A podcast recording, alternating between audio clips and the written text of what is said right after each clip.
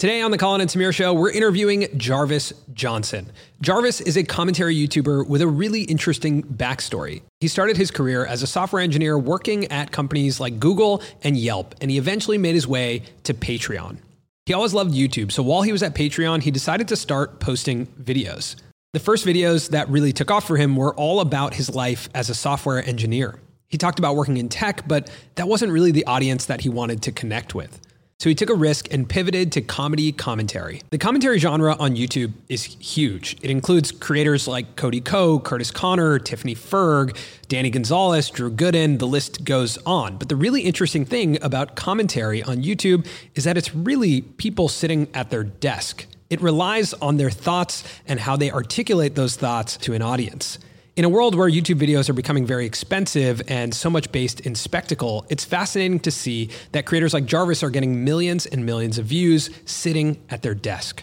Most of Jarvis's most popular YouTube videos cover what he deems terrible channels. In this interview, we dive into the commentary genre on YouTube. We also talk about how Jarvis left a six figure job at Patreon to go full time on YouTube, how he pivoted his content, and how he's navigated life on the internet. All right, we hope you guys enjoyed this. There is a YouTube video to go along with this on the channel right now, but let's get into our interview with Jarvis Johnson.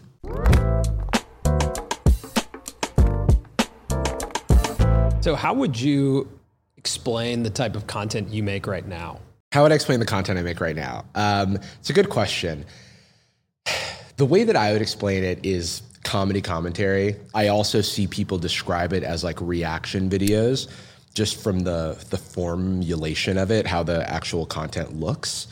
But the idea is, you know, what's what's something goofy that I have an opinion on that I can like make jokes about, and then I'm either writing a script about that on like one of my channels where it's like a little bit more prepared, or I'm just riffing off the cuff and doing more reactions, but I'm trying to it, like the ratio of content of like of source material to like my content is is usually like I'm adding a lot more than I'm taking, if Got that it. makes sense. Yeah. Like I'll watch 30 seconds and then just go off for like a lot, or not even watch 30 seconds, watch five seconds and then go off for like a while. How do you sort of like survey the landscape and decide what you want to make a video about? Like, do you have a process for that, or is it just sort of something internally where you you just have to talk about it? Um, I think sometimes things just like land on your lap and you're like, oh, that's like a um like an animation channel made a video about me or made a video about a guy who was addicted to drinking breast milk. And he looked like me and his name was Jarvis. And so I was like okay this is content that has just been placed on my lap. Yeah, you, know can't let mean? that one pass yeah, by. yeah, yeah, that's free that's free real estate. Mm-hmm. but um uh, other times there's things that you know I'll re- I'll sometimes survey my audience, and that's how I found out about the devious licks trend on TikTok. Right, mm-hmm. where it was like, oh, people are just trashing, they're just stealing stuff from school, or they're trashing bathrooms and stuff like that. And I was like, how big is this really? And then I did a call out for just people to share their stories with me, and I got like teachers and students and people from all over the place. People were sending me like their morning announcements videos that are unlisted on YouTube of their principal going, "This has to stop. We have to stop debasing the the, the holy land of school." And I was like, "Wow, what a ridiculous like thing that is also just a, a wacky TikTok trend." So I do like taking the things that we just like. Um, we'll say, "Oh, you know, isn't it wacky what the kids are doing?" And we just like move on from it and don't pay it any attention what if we actually like drill down to, into that and see like what what's going on and why? And uh, and that's fun that's fun for me. So sometimes it's current events sometimes it's like things that like tickle my uh, tickle my fancy or things that just have uh, an unexpected underbelly. Like very early on in my channel i talked about content right i still do talk about content farms a lot but the stranglehold that like five minute crafts yeah. and that mm-hmm. sort of ilk had on YouTube back in like 2018 was something where it's like this is being recommended to everyone. What is it and why? Because like these aren't videos that like most people I know are clicking on, but they're getting millions and millions of views. So what's the deal? But in terms of how I actually come up with ideas, it's a lot of scouring the internet. It's a lot of um, making a list of whenever I see something, like bookmarking it, and then like going and like having a meeting where we like look at all the ideas. I usually work with um, primarily one other person who's like a producer um, who I used to do improv comedy with. Uh, and so like we'll like sit and like just look at stuff and go, Ed, does this work? Does this work? Or what does this work for? Because now there's a couple of different Yeah. ways to package content. What do you think the ingredients are that make commentary videos so enjoyable to watch for the audience? Because like even my my wife doesn't watch YouTube, Yeah. but she loves commentary videos. Yeah. Like the Cody Ko, Noel Miller, um, Mark McGrath. Have you ever seen Oh, that? yes, I have. That's I like have. one of her favorite videos Yeah, on the yeah, yeah. internet, and she can watch it over and That's over funny. and laugh, and she'll send it to people, and she like cries laughing watching that video. Yeah. and that got her into like Cody and seeing, uh, you know, like Yeah, yeah, watching yeah. other commentary Right. videos, and I was so curious. I was like, she won't watch any other YouTube. Yeah. Um, like, what is the what, what in your perspective is the ingredients that make it have such a mass appeal? I think it's very similar to stand up comedy, where you're hearing someone's comedic voice, you're hearing their takes, you're hearing their opinions, and typically you can see ideally you can see yourself in those so if like I, I i make an observation you're like i agree with that i see that this is also reflective of my my worldview or this is just goofy and we're like sharing a laugh it's kind of like the combination of the the sort of podcast parasocial thing where it's like I spend a lot of mm-hmm. time with this person in my ears. I feel like we're friends. And the shared experience of like having a laugh with your mm. friends, especially like Cody and Noel stuff together, like definitely has that, definitely has that vibe. I think that it's like a combination of those two things. Yeah, um, I think I feel that's like a good point. commentary commentary channels are also refreshingly self-aware. Yes. And maybe that's something you only notice if you watch a ton of YouTube. Yeah, yeah. But it's easy to feel like a lot of YouTube channels are taking themselves really seriously. Yeah. Which is fine. Yeah, yeah, yeah. But it's really nice when you come to a commentary channel and they're completely aware of the fact that they're doing something that's not that serious. That Yeah. it's like Yeah. fun. Even Yeah. if they put tons of hours of writing into it Right, or right, they right. meticulously edited it, it comes off as Definitely. like easy, which I guess is what comedy does as well. Like right, comedy. right, right. Yeah, exactly. Because it's like when you watch a stand-up set, you're not thinking about the hours that someone spent workshopping the Yeah. material. Um, you're it, it seems very effortless and easy because that's the way that it's meant to be consumed. Mm-hmm.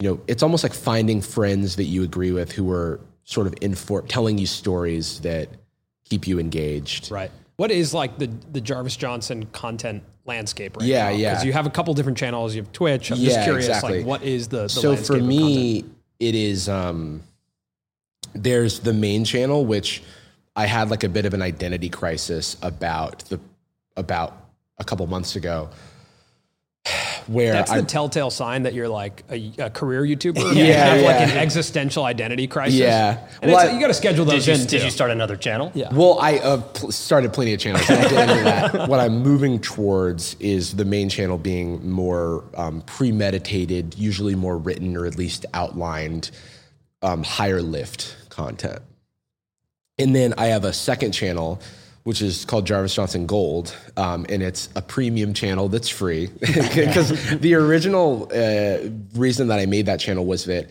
I used to over prepare videos. So I would have two hours of material for a video that would cut down to like 15 minutes. And I was like, there's definitely other stuff here that I could just put out. And I know there's an appetite for it. So then I would kind of cut those videos just into it's like the cutting room floor stuff, but I would structure it as if it was its own it. standalone piece. Uh, but then, then it morphed into I just want to go off the cuff about something silly and I don't want to think too much about it. And I don't want the stakes to be that high because if there's a country music TikTok house, maybe that's fun to look at for 30 minutes, but it's not something I want to pour over for days and script about because I don't Mm. really have that much to say. Um, and I don't think it's causing any harm, but it's just like interesting and funny at the same time. Um, and harmless, you know, uh, in other times it's a, it's a place for mitigating risk, you know, cause like the, I put the Radio Shack video on my second channel because I wasn't sure Twitter being the least sort of one of the lesser relevant um, social medias and Radio Shack being kind of a niche, like US only type thing, a story about their Twitter going bananas. I'm not sure how wide the appeal is for that. So so then I um so when I'm not sure, sometimes I'm just like, eh, put it on the gold channel. Have you found that like some of that content that you put on the second channel like overperforms Yes. because you're much more liberated and free? Absolutely. Yeah, it's just like a classic. This is like a classic tale for all creators Yes, with their second absolutely. channels, right? Yeah, oh, 100%. And I, I think we've seen it time and time again. And that's what emboldened me to do it. I was like, D'Angelo Wallace has a second channel. I've seen other people's second channels like overtake their Yeah. main channels. And for me, uh, because I was getting so in my head about my main channel, I was like, well, this is content that couldn't exist if I was forced to only put it on the main channel. So now, you know, if I was, uh, if I was really second guessing whether or not to make something, now I have a place I can just make it rather than shelving it indefinitely. So that decision then is based a little bit out of fear. Oh yeah. Oh, there's Completely so out much of fear. fear. Yeah, oh, I call it mitigating risk. You call it fear. I call it fear. Also, um, but it is also a proving ground and a place to like Yeah. learn and Yep. kind of have my most engaged, um, my most engaged audience. But it's nice that I can not stress myself out as much about it. I think a lot of these things are more internal than they are external because many people don't know the difference between the two sure. things because Yeah. they don't know the work that goes into it and they just Yeah. go, I enjoyed it the same. But like You know your what I video mean? about Dan Bilzerian on the main Right, channel, it's like- that is what I would think is more high lift. Like Yeah, you can tell yeah. that's very much written. It's Yeah, investigative. It's almost like John Oliver. Exactly. And that's like the way I used to and still in some ways think about my main channel, at least when I would do commentary pieces, is like John Oliver with less stakes. you know, it's yeah, like because you I'm probably not going to talk about, you know, uh, pollution or, you know, how the world is ending, at least by the result of, Yeah. you know, like I'm not going to talk about the go- governmental functions or whatever. Um, You're not trying to get like banned from a country. Right, exactly. uh, but I do think the format is valid, and like um, in many ways, a lot of things like John Oliver, even like The Daily Show, like back in Jon Stewart days, are kind of just what commentary YouTube is. The structure is very similar. So going back to the question of yeah, like how does the whole ecosystem fit together? Then there's um, the Twitch stream, which is still very much like in hobby mode right now because it's just like fun to do. I'm still trying to figure out what Twitch is, but I have like one big like sort of show on Twitch, and that's Dhar Mann Bingo, where it's like the premise of that is like we all are aware of, of Dhar Mann and his moral stories, uh, but so so I don't think I could add anything. If I were to make a main or gold video about Dhar Mann, I do not think that I can say anything that hasn't been said. However, uh, the videos we found are so formulaic that you can make a bingo board about hyper specific tropes. And that is pretty fun because because it's fun for someone to because also there's a little um, bingo application where people type in um, they go to the link and everyone gets their own bingo board and then we can everyone plays for like a gift sub or something like that at the end. But it's also funny for new players because if you haven't watched the 30 some odd episodes there are of it you may ask a question like why is spaghetti on this bingo board? What could spaghetti happen to do with Dhar Mann videos? But then for longtime fans most of the time they eat food it's spaghetti. And that's just a fun thing. That's just a fun thing that you notice and then you never unsee. Yeah. um, so so uh, that is um, it's also like a lower lift place for collabs and places just to like Yeah. you know have fun, have a friend pop in for a few minutes and stuff like that. Because Twitch is um, not my main cup of tea. There's all these eyeballs on YouTube that would be into this content completely unedited, and so I essentially have a VOD channel um, called. It was originally called Jarvis Johnson VOD, but I realized a lot of people were asking me what VOD stood for, and I was like, "Don't worry about it." So I changed it to Jarvis Johnson Live, and it's just like sliced up VODs with the thumbnail and title, and that's actually like doing really well. Like, it, you know, it's like compared to what I would expect. You know, getting a couple hundred thousand or even a couple million views on unedited VODs is like a wild, That's crazy. like Mhm. thing. Yeah. and it's cool to have that as another place to experiment and and learn things about your audience and when I went to my meet and greet, um, I, I found that like that type of stuff is the stuff that like my most engaged audience loves because they're when I'm stre- when I'm streaming semi a couple of times a week, that means there's daily content on the the VOD channel. And when I went to uh, VidCon and I had a meet and greet, that was like most people were talking about the streams, which I'm only like it's like one to two thousand concurrents on when I'm live on Twitch, but then there's you know hundreds of thousands of views on the actual VODs. Mm-hmm. Mm-hmm. I think it's because away. like also a streaming audience has impact on the stream itself. Mm-hmm. Yeah. Right. So they're creating the content with you. Yeah. Uh, and like we at VidCon went to the Dream SMP Yeah. panel. That's that was like unbelievable. The most engaged fan base was there. Right. It's like Yeah. they have impact and they have the most amount of available time to spend with you. Yeah. Right. Right. So yeah. Yeah, it's amazing. And and I some of that stuff is born out of me myself consuming a lot of Twitch VODs at mm-hmm. home or, or watching Twitch streams where I'm just like, I just need something in the background while I do my chores. And finding a seven minute video, I'm gonna have to switch my video so soon, or even a 20 minute video. Whereas, like, if I'm driving somewhere, like if I'm going to see my friends in Irvine, it's like gonna take me a couple hours to get there or an hour to get there. But if I'm going to San Diego, it's gonna take me a couple hours to get there. Let me pop on a Twitch stream or a VOD, then I'm never gonna have to. It's like a radio show, you know? Wow, yeah. You know, whereas, and that is the I think the type of consumption that when I look in my analytics, I could be discouraged if I saw that a 30 minute VOD clip is getting the same retention as a 30 minute YouTube video on my main channel. You know, if I if I like really thought about it.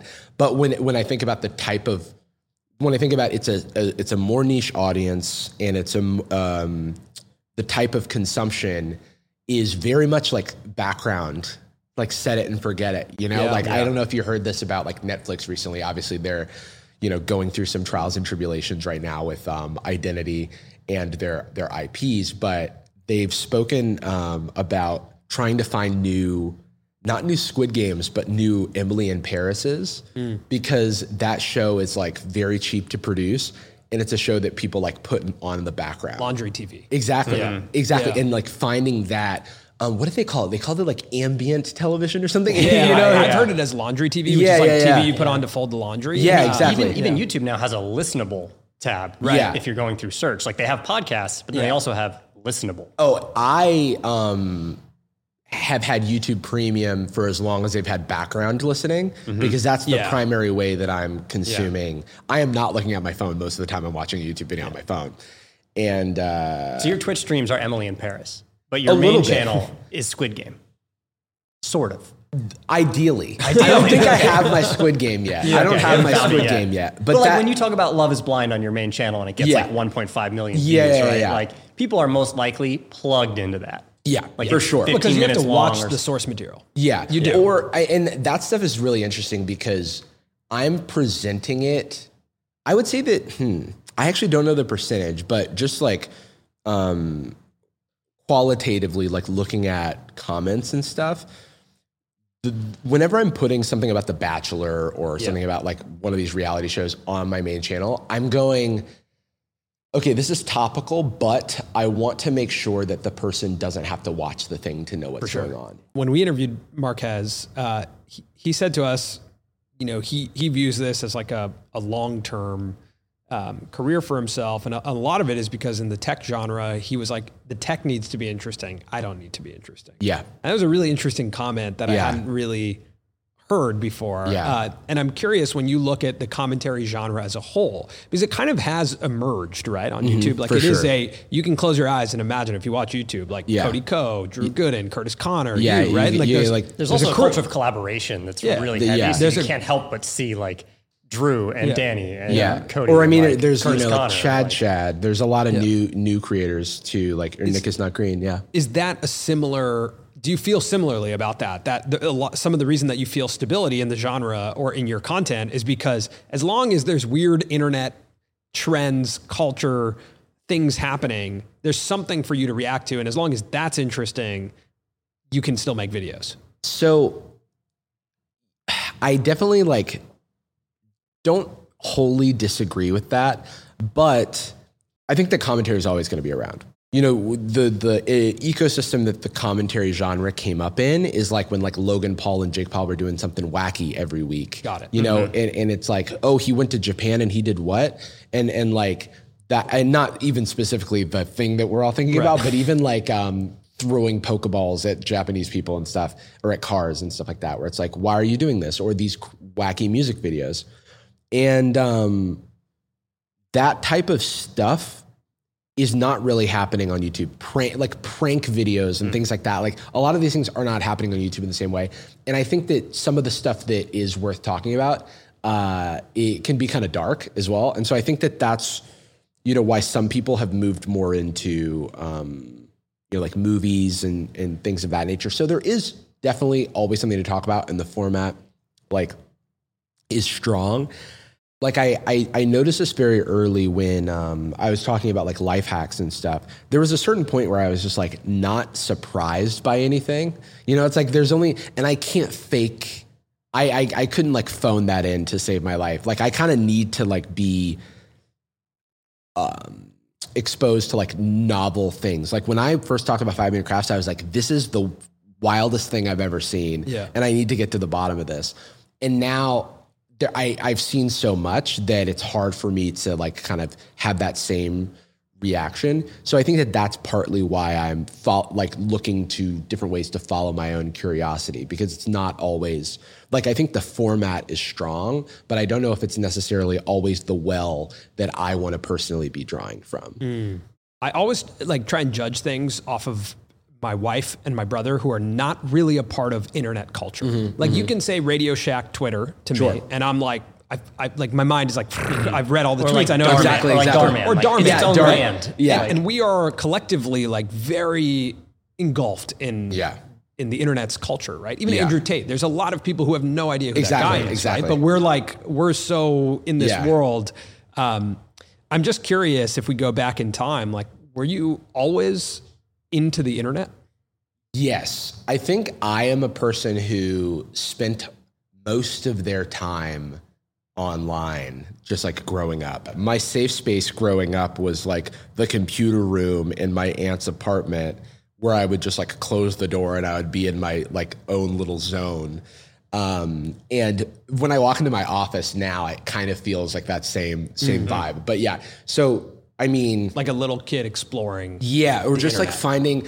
I was, um, it's like I had a weird childhood in that I lived far away. I mean, I had some like sort of stuff that I won't go into that just like challenges in my childhood, but I lived far away from my friends and I didn't go outside a lot on my own at a certain point. And so the place that I fe- and I also wasn't comfortable in my own skin. I wasn't like I was a very shy kid, but the place that I could be myself and I could really explore my own creativity was online. I had a podcast when I was like 14. Really? Where yeah, where it was just like me and my friends doing stuff. Like it was like, oh, let's. It was like me and my friend Russell who like it was like let's learn to screen print T-shirts. Let's learn to edit videos. I made my.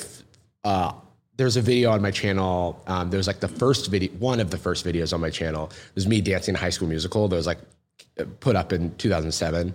And uh, it was like that was filmed at Russell's place with his dad's camera. And so it's like uh, we would always like find little like um, hobbies, like new new hobbies to do. Um, one of those was podcasting. So we did that, and we just talked about things that pertain to fourteen year olds. Were there people listening? Um, yeah, people from it was distributed on Facebook, and because Distribute your podcast was distributed on Facebook. well, listen, that was the that was the growth that was the growth engine. That's where we had reach. We had the tens of friends or whatever from our school. yeah. So w- how does that like then evolve from there? So you're you know you're making content online. You're a Yeah. part of these like niche, co- very niche communities. Uh, you have internet friends that. Correct me if I'm wrong, but those are probably your primary friend group or your or at least friends. it was like I had friends in real life, but I think it was like I spent just as much time talking to people online as I did like Mm-hmm. Got it. offline. Yeah. And uh, from there, I mean, it was time to go to college, and so I ended up getting into Georgia Tech, and I like studied computer science, and so then my life became like sort of super focused on on that. And there was a building aspect and a building aspect for small groups of people there Right. too, because I think of like editing videos very much the same way as like writing code, because you're just like creating a product, and you know these are just the tools of that, that you can um, manipulate the the thing that you're working with. And it's all like a puzzle, right? It's like Yeah, this this has to make sense so that this can This- make sense so that it this can activates the same like creative problem solving parts of my brain. And then the like from there it was like, oh, the big deal is like let's go get an internship at like one of these fancy companies. And then I got an internship at Google after that doing like back end web development. And that was like the the big that was the the big deal. It was like, oh my God, you know. I was a huge fan of stand-up comedy like this whole time. I was a huge fan of like um, you know, going to see comedy shows, like you know, I was uh, not to flex, but I was an early John Mulaney fan. Um, you know, and I, that was my other thing. I was listening to You didn't have to podcasts. flex on us like that. yeah, yeah, yeah. There's a lot of line. yeah. The it was like a combination of podcasts and like stand-up specials. Yeah. Like I would Yeah. just listen to like Donald Glover, John Mulaney, like Jim Gaffigan, you know, like or even like old school like um, Remember the Dane Cook CD was like a Oh, big yeah, deal that was big. then. That was The big. Dane Cook CD was. I I definitely had that one. Yeah. I had that one. Harmful as swallowed. Yeah. Um, Yeah. With the little like skull and crossbones Yeah, yeah, with yeah, its Dan, yeah, Dan. Cook's head. Yeah. And did you have a desire to be a comedian at this time? No, I actually thought that I never could. Like I, I, I always had this like thing where I was like, I'm in my own like lane doing doing this stuff, this tech stuff. So I'm just gonna, you know, go to SF Sketchfest every year and like go to all these fun shows and that's like when things are going to come to me and I'll go, you know, sometimes I'll go a little further for a concert or for a, a comedy show and that'll be the extent of it. And then I started doing improv um, once I got out to San Francisco and I got sort of settled at, while I was still at Yelp, I started doing improv comedy and actually performing comedy. And then, uh, so I took I took like the five classes, and then I started performing on a Harold team every every week, and um, that was like the first taste I had for like performing. And then we actually got to perform at Sketchfest and being in like green rooms or being at like after parties and stuff with people that I, you know, had sort of held in really high regard. I was like, oh, these people are like actually accessible. This is kind of crazy. Hmm. I still feel like I'm in my own little world, but it is cool that I can like have this experience and this will be like the extent of it. Comedy at that time was like your second channel IRL. It's Yeah, like, It was like low stakes because it didn't. It wasn't connected to your like livelihood. Right? Exactly, Like yeah. you were working at Yelp full time. Yeah. and got to express yourself creatively with Yeah. no stakes really. Yeah, and and even like, and I when I left Yelp, it was partly because I had a lot of energy and wanted to like sort of further my career because I was very career minded, um, and wanted to continue growing, and especially in a system. This is the hardest part about like going full time creator is like because there was already a paved system that I could like work within, so I could just put all my energy into that and try to figure out how to like get myself as far as I could.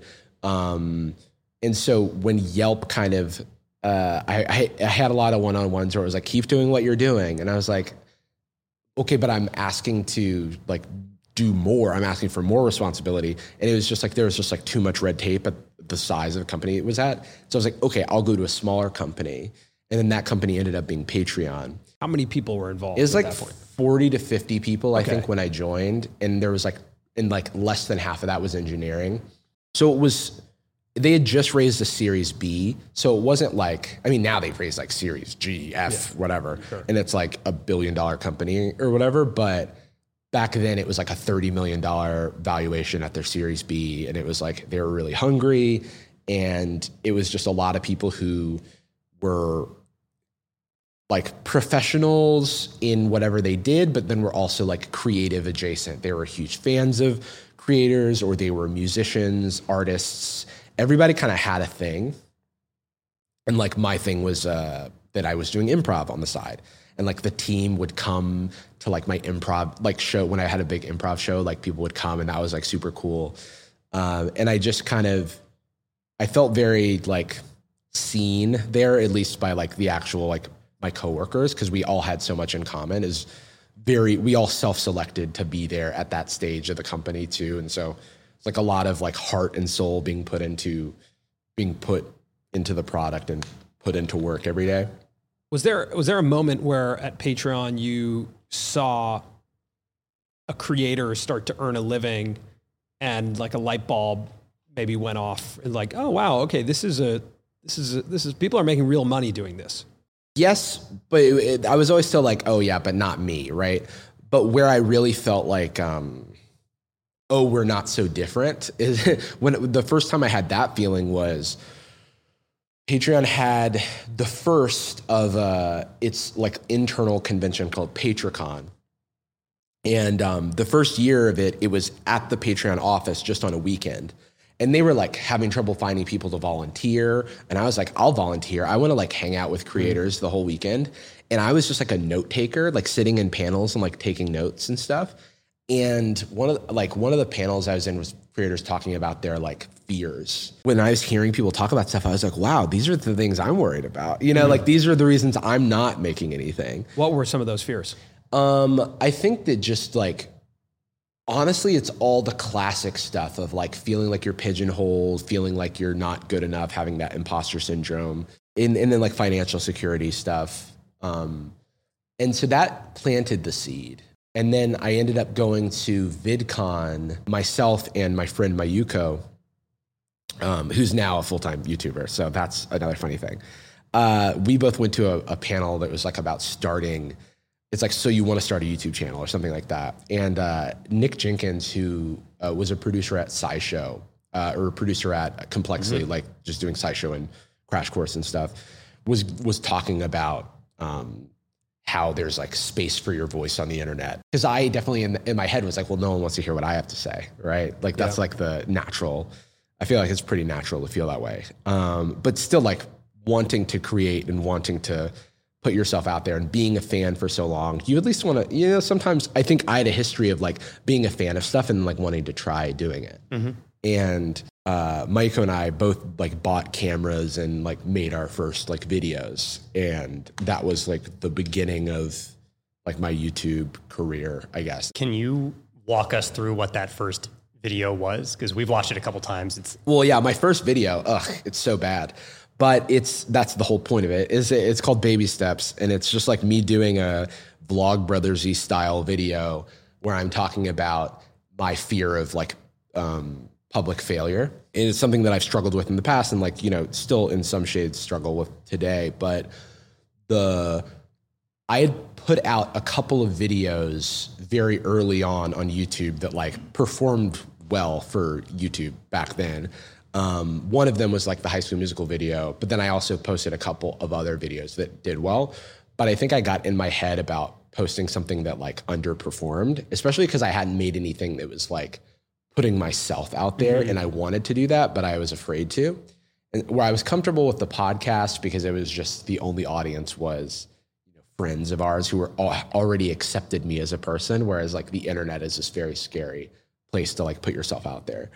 I was yeah, I was worried that I couldn't make anything good. Uh, what I was arriving at in that video was like that doesn't matter because you have to like make something bad to make something good. So it's like this is like on the path. It's like that I and so uh, so I'm like I'm afraid to do something, so I'm going to do it, and it's going to be bad, but we're going to do it anyway, and then we're going to keep going. And that was like the whole like message of the video. it's interesting. You're watching it, and it's like a message to your future self. Yeah, yeah, yeah. yeah. almost reassuring that this career that you're potentially embarking on has the absence of all of the rules that my other careers have had. Yeah, You know, you mentioned you're so like career focused. Like there are Yeah. there are ways to succeed in Yeah. high school, in college, Yes. in your job. yep.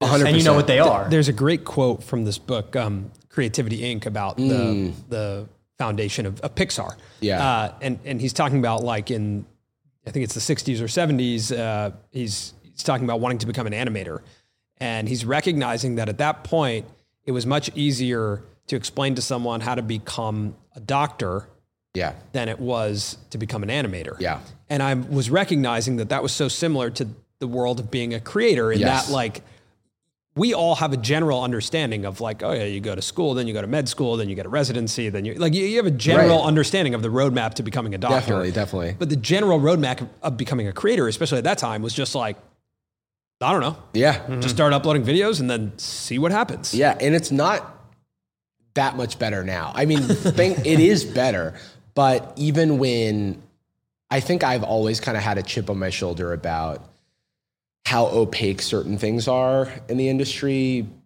or or how you know predatory it can be when you start getting like outreach from Yeah, sure. people and you're like not sure how to vet them i was not in that situation because like even the first contracts i was given i was just like hey colin patreon's you know counsel can you point me at some a hmm. lawyer contact who i can talk to you know what i mean like not everybody has that Yeah. specifically like someone who like I was like you know somebody who works with creators on contracts so like can you point me Yeah. Wait, that that fir- from that first upload though to like Yeah. that first year, when did things so like did you get more comfortable uploading? When did things like pick up? so Mayuko's first video uh, got a million views. so like my first video was like everything I make is gonna be bad, and then like Mayuko's first video was like day in the life of a software engineer, and it just like blew up, and uh, and was you're like, I'm done. I was like, what is this supposed to happen? Like, am I already a like failure at this? And um, and she was like making videos about uh, life in tech and and that kind of thing. And that's not what I initially saw for myself, but I was like, it certainly would be nice to capture some audience. And so I was like, oh, I, I could, I've got stories to tell. And then, and then that morphed into, I think I made one video where it was more like informational about tech. And then I was, then I started going into, oh, well, let me tell like a funny story. And it happens to be about tech. So like people are going to have a hook for, you know, this, you know, how I got a job at Google while failing my interview, which is a real thing that happened. uh, but I would just kind of do relatable, like software engineers be like, but that's not exactly what I was doing. Yeah, but yeah. you know, that was the vibe. And then the viewership was picking up with Yeah, because every time I would put software engineer in my title, it would like do well. I realized fairly quickly, but then I was kind of caught in a niche. The audience that I was getting was not the audience that I wanted to be building, especially like from that first video and from like the communities that I've seen. I found myself like very disconnected from my audience, whereas um, like one example of this is like uh, in some of these videos, I would get one comment specifically that I remember was, "Oh, um, the information in here is really good, but could you like cut out the jokes? Like, like can we compress this so that like it's like there's more information?" I was like, "You have come to the wrong place. That's you know, it's like this video wouldn't exist if it weren't for the jokes. The information is like the thing I feel like I have to do Got it. to like pay lip service to this audience." But what I really want to do is like be the goofy guy. And um, I just want to note that we got a very similar got a very- comment very on similar Reddit comment. recently. Really? Yeah, yeah, that said, guys, I really enjoyed the information here and the value, Yeah. but the jokes are getting in the way. that it's I just now I, I want to validate that person's right to exist, but I I just don't relate to them, Yeah. right? And it's like, and they think they're giving constructive feedback based on what they want to see, mm-hmm. Right. And now they've got some sort of parasocial relationship where they feel like they're in it with you, and, Right, and that's right. that can be such a beautiful thing, Yeah. but it also sort of has this Challenge. double Yeah, edge. yeah, it's also like saying, Jarvis, could we just remove the Jarvis? Yeah. yeah, from yeah, this video? That's what it felt like to me. Yeah. Right. That's what it felt, and I'm sure that's not what they, you know, Totally. intended in writing it.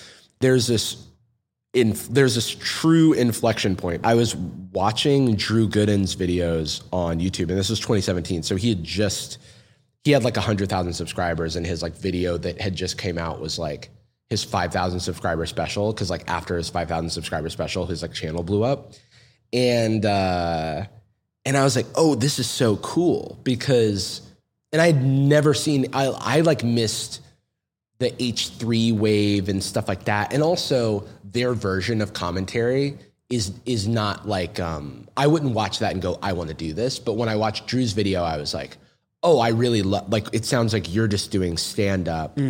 But instead of saying, hey, we've all had airplane food. So with that shared context, let me make a joke about it. Uh, because that joke doesn't work unless we all have an experience with airplane food Right. Yep. uh, Drew going, okay, you haven't seen this content or you haven't seen this thing. Let me share it with you and then let me make jokes about it. Cause now that now you're seeing it for the first time and I'm gonna crack wise on top of that. Maybe I'm gonna hit on some of your first impressions, but do it in a comedic way.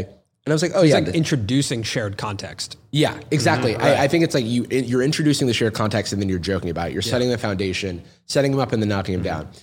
And um, And I was like, oh, this is so cool. I made this video about just life hacks, and it was just like a traditional, like, let me try some goofy life hacks video. And completely flopped. It like, you know, it's I, I think at the time I was getting like 30 to 40k views on videos, and this I think I got like 10 to 15k, and it was like 10 out of 10, like worst performing video. YouTube is essentially saying, "Hey, try again next time. like this isn't this isn't it." And that, Basically saying like back to day in the life of a software that's engineer. that's what I Yeah. yeah because that is you know to this day one of the s- traps you can cat like that creators can cast themselves in is like taking away the wrong thing from mm-hmm. from the analytics because of how it's presented especially when it's like you know if you're playing to a different audience it's going to be like hey your audience isn't vibing with this video and it's like that was kind of the point actually Yeah. Right. but around the same time, I saw Cody Ko had put out a video just called Five Minute Crafts. And when I had put out my video about Five Minute Crafts, I was like, no one knows what Five Minute Crafts is. So I'm going to call it the worst life hacks I've ever seen because the previous video was called the worst software engineering advice I've ever seen. So I was like, this just makes sense.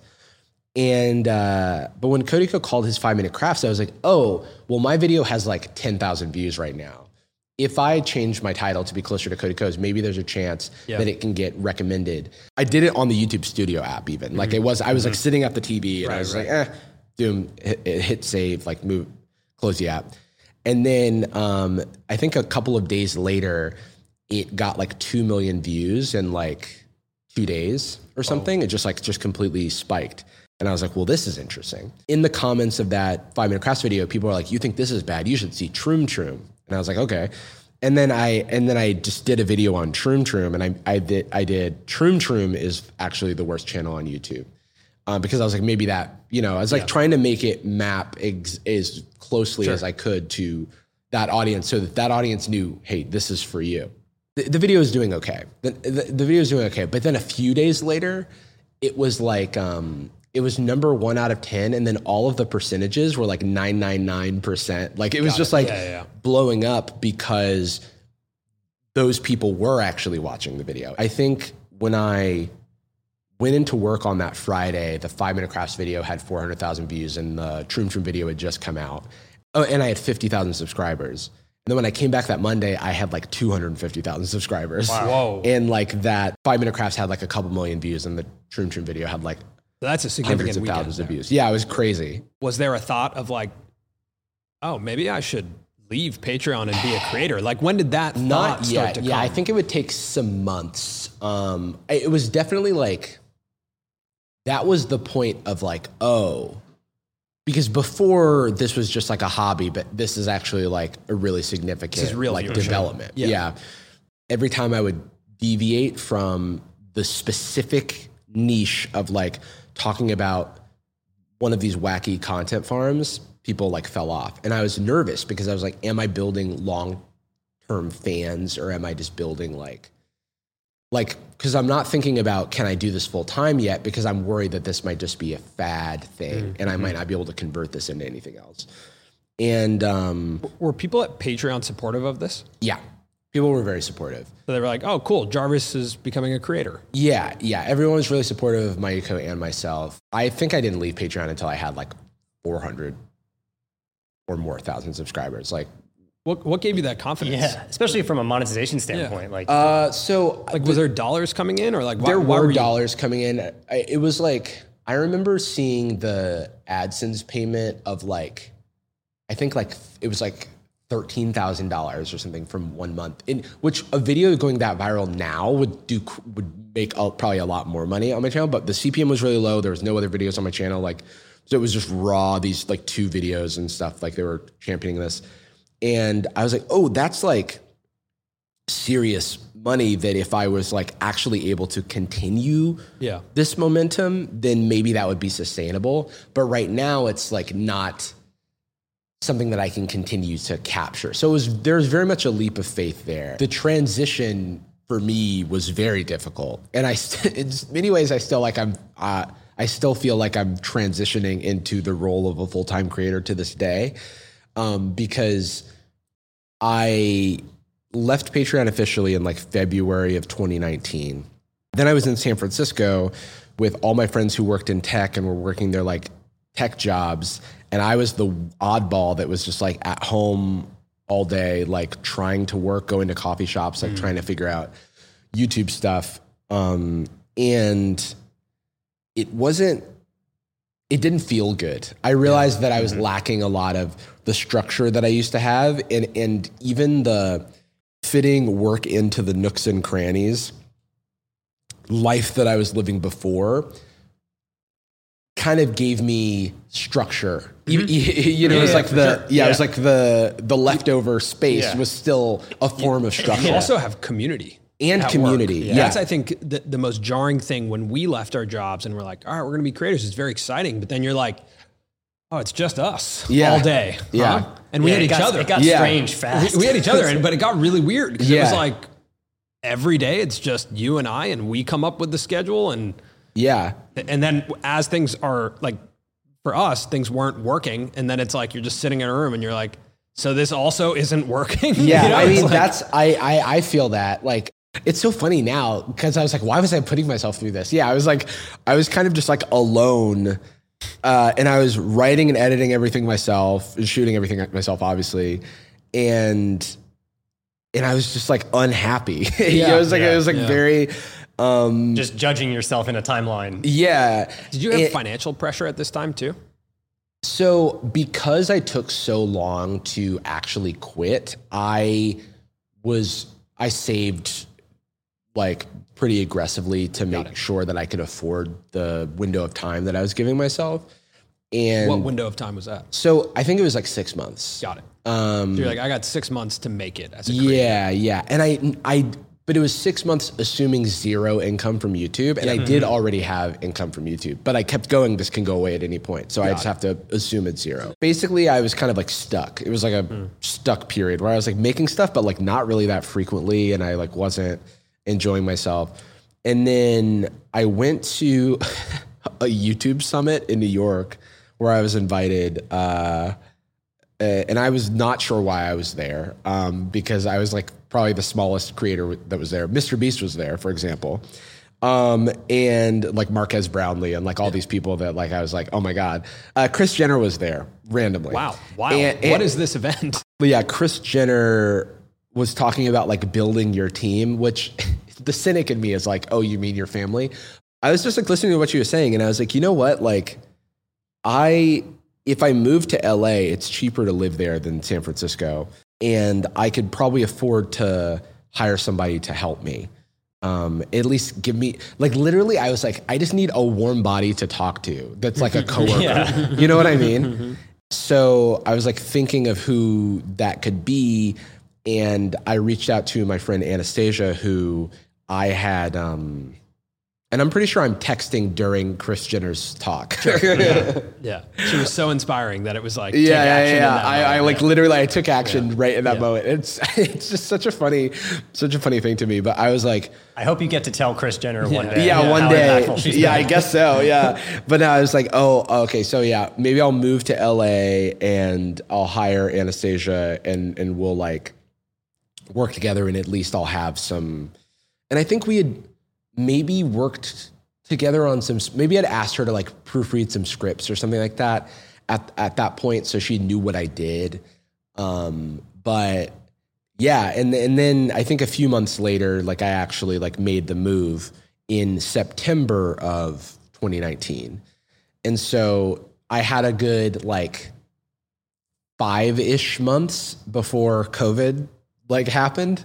So then that was another like kind of false start where I was I had also hired an editor that I was working with um, who you know I love collaborating but there is like a certain like ramp up period with anyone like where you're like kind of teaching them your style and it's like they could be the best in the world but it's just like if you have a specific thing in mind it's hard to like put what's in your head into someone else's head comedy is especially challenging. Exactly. Yeah. Yeah. And that's, and to this day, I, the editors I work with, I think are incredibly talented, but I still like do the final pass of everything and just do like pacing edits and stuff like that. Um, or I'll like literally record myself editing or like they'll send me a cut and I'll record myself with their cut in Premiere and give notes about hyper specific things because I'm like eventually Yeah. I want the I want you to be able to do this but you have no idea what this is not your fault that this of doesn't feel right to Yeah. me Yeah. you know what I mean yeah. I moved to LA and then and then pandemic happened like I, I started you know I was like I took a few months off uh, of YouTube which again like if you take months off it like really hurts the momentum of the the channel Going into this break, I'm, I guess I'm I'm a little confused. Like, was the channel successful? Like, even if you weren't maybe like yeah, yeah, I good, could, I could, yeah. Actually, that's that's that's a great that's a mm-hmm. great point. I yeah, everything was fine and I could live. you know what I mm-hmm. mean? so th- that six month window panned out. yeah, Like, you made the videos that I I, I the made audience. the videos. I like went to VidCon. I signed with my manager. Got it. Started doing like brand deals. Um, Personally, though, you're unhappy with like the yeah, process. personally, I'm just like something isn't clicking. You know, But And- business wise, it's like you made it work. Yeah, like business business wise, things worked. things are are working. Yeah, and I think that that's the the sort of trap I found myself in, where me moving to LA and being like, what do- I can do anything I want to do content wise, um, but I don't know what I want to make. Like I was like feeling like a lack of inspiration, and I I was like I can rinse and repeat formats that are already working. Um, and but I'm I know that like not everything is like I'm super excited about.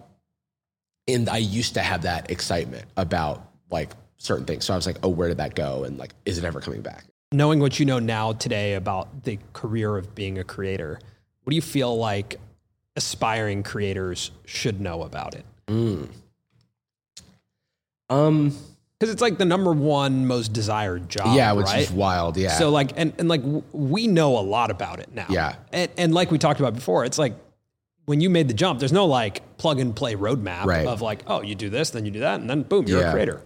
I mean, I just think that um, if you have no preference about what you do or what you make, then you can follow a roadmap and become a successful creator. Hmm. But you have to ask yourself is that something that's sustainable for you? For me it's not. Like Right. if it was like okay you're going to become a cooking youtuber and you just have to do these these things and you need to post these videos as frequently i wouldn't do that just like i wouldn't be excited to like wake up in the morning and like do stuff and even now what working my job some days i like wake up and i'm like why am i not excited like what do we need to change excuse me what do we need to change and that flex- flexibility like I feel like I've taken um, I've made choices in my career that have expressly not uh, like furthered my career because like uh, because I'm still figuring things out and I don't know where I want to step on the gas. You know what I mean? Yeah. Um, Is there a specific thing you could talk about there? Well, I mean, earlier I mentioned that like if I really wanted to, like there were times during my channel's growth where it's like, oh, if I just keep doing this thing that's successful, then it, I, the numbers will keep going up. But I had already had that experience with tech where I was like, I don't want to turn one sort of pigeonholing into another. So I'm trying to figure out how to like broaden my brand like holistically so that there's um, a wider array of things that I can do where I don't feel like I'm running the risk of like pigeonholing myself. Like just covering maybe dating shows or something yeah, like yeah, that. exactly, Yeah. exactly. Um, There's definitely a thing that happens as a creator where you find the thing that works. Yeah. And it's super exciting because you're like, oh my God, I found the thing that works. yeah. And then over time, you're like, oh, I But found why a- does it work? Yeah, I found a Yeah. thing that works. And then you get confused of like, wait, do I like it because it works or Yeah. do I like it because I like it? Yeah. And I think that's the moment where you're like, as a, as a true creative, I think you made a really good point. Like if you have no preference over what you make, Yeah. it's actually easier to become successful. Yeah, I mean, if you go in, I don't want to name any names, but like if you go into, okay, I'll name a name. Here we go. I don't think Dhar Mann is passionate about the content that he makes. I think that he is he's a serial entrepreneur. We just Yeah. like he just is. He had a weed business before before content. if he was passionate, he would switch up the noodle. Yeah, Spaghetti, yeah, rigatoni, yeah, exactly. no, and, thi- and this isn't a slight against uh, a slight against that content. I would ma- I would make several slights against the content at a, at a separate point. But it's very clear that the goal is how can I build this business? And so then all of the questions are much easier to answer about what do you make because it's like follow the trends. Make like why is there a PS5 in why is there a PS5 in Dhar Mann in the Dhar Mann Bingo card? Because for that demographic, uh, PS5 people are going to be excited about a PS5. It's going to make them think about how oh, they want one for Christmas or whatever. So someone getting one as a gift in a video is going to Yeah. you know Completely distributor's something. mindset. Yeah, exactly. Yeah, What's going to work? Yeah, and and um and it works, and it works extremely well.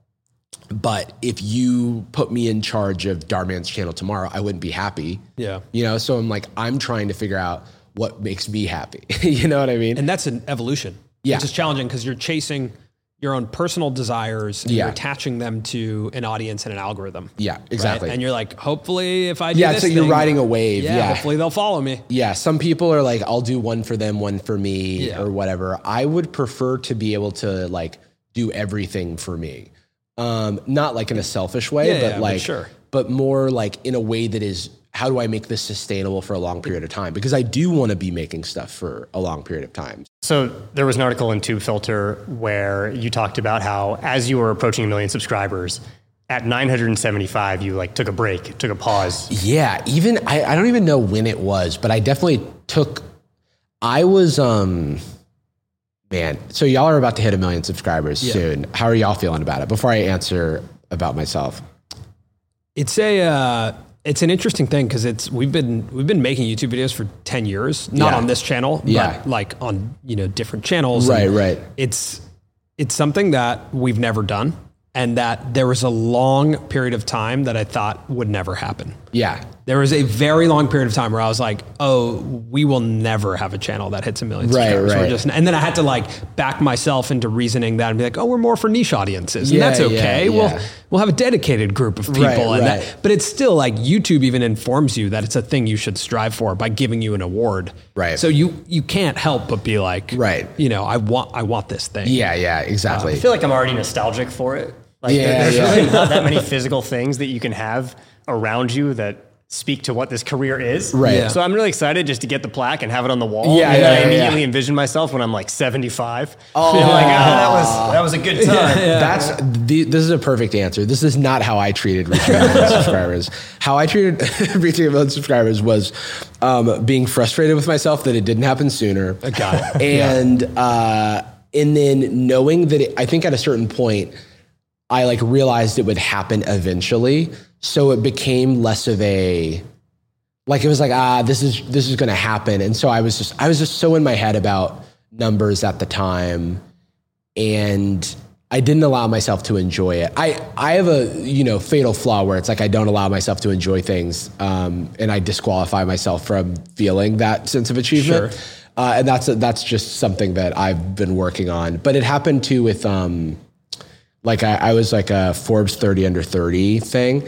And I and just immediately my head goes, ah, you know, this isn't a meritocracy, you know, it's like it doesn't really matter, blah blah blah. But if someone wins like an Oscar, they're allowed to be excited about, even if they're like, it's, we didn't have the objectively best movie, but still, you know. Yeah. Um, and so I think that I'm trying to just like take my take my wins. Um, my channel's like growth has slowed a lot recently because I just haven't been posting very frequently. But uh, if and when I do hit two million subscribers, I think I'm going to be more appreciative of it. Which is I'm going to take a page out of the Colin and Samir book. And, yeah. and Imagine yourself at before you get 75. there. I'll make my own plaque. Uh, yeah. Um, that's the plan. In this moment, are you doing everything for you? Um, no, I don't think so. Like, I think that the um, but I'm I'm explore like I think that I'm doing this balance of like what works versus like exploring things that Yeah. interest me. Sure. And that is like the best that I can ask for because at least I'm I'm um, having the time and space to figure out what the next thing is because without giving which is like the type of R&D that I couldn't do if I was like working a full-time job uh, in a completely unrelated field Yeah. and then just trying to fill fill my time with like another something that something that works. But there is something that changes when you go from like hobby to full-time job that's like you know, when it when it's just a goof on a weekend where you're like, oh haha, I'm gonna like talk about like life hacks. That's fun. But then when it's like you're now like now you need to talk about life hacks. It's a completely different Yeah, vibe. like this this video about life hacks is also worth X dollars. Yeah, And exactly. like I need it to work so that I can around Right. it. Yeah, Yeah, exactly. like, That's need- just a completely different. Yeah. And I don't feel like I'm in that situation, but it is like sometimes I take smaller risks. Like I, I feel like I should take bigger risks to find out sooner Mm-hmm, what what it, those things are that I like want to be doing. And and also what you want to be doing can change and will evolve with time. So um I think going back to like advice for people like enjoy what you're doing. It, it's easier like easier said than done I think at a cer- at a certain point. Um and don't let the don't let the algorithm run your life you know because like if i were just following the algorithm i would just be making the first thing that popped off over and over and over again Right, mm-hmm. right. because that's what the that is the only way that you were going to kind of continue being rewarded in Yeah. the same way Perfect. yeah Yeah, thanks for coming today. absolutely my pleasure All right, that was our interview with Jarvis Johnson. If you made it to this part, it probably means you've been liking the show. So if you could go and review the show, that would be awesome. All right, we'll be back here this week answering your questions from the Reddit. If you have a question for us, you can head over to r slash Colin and Samir.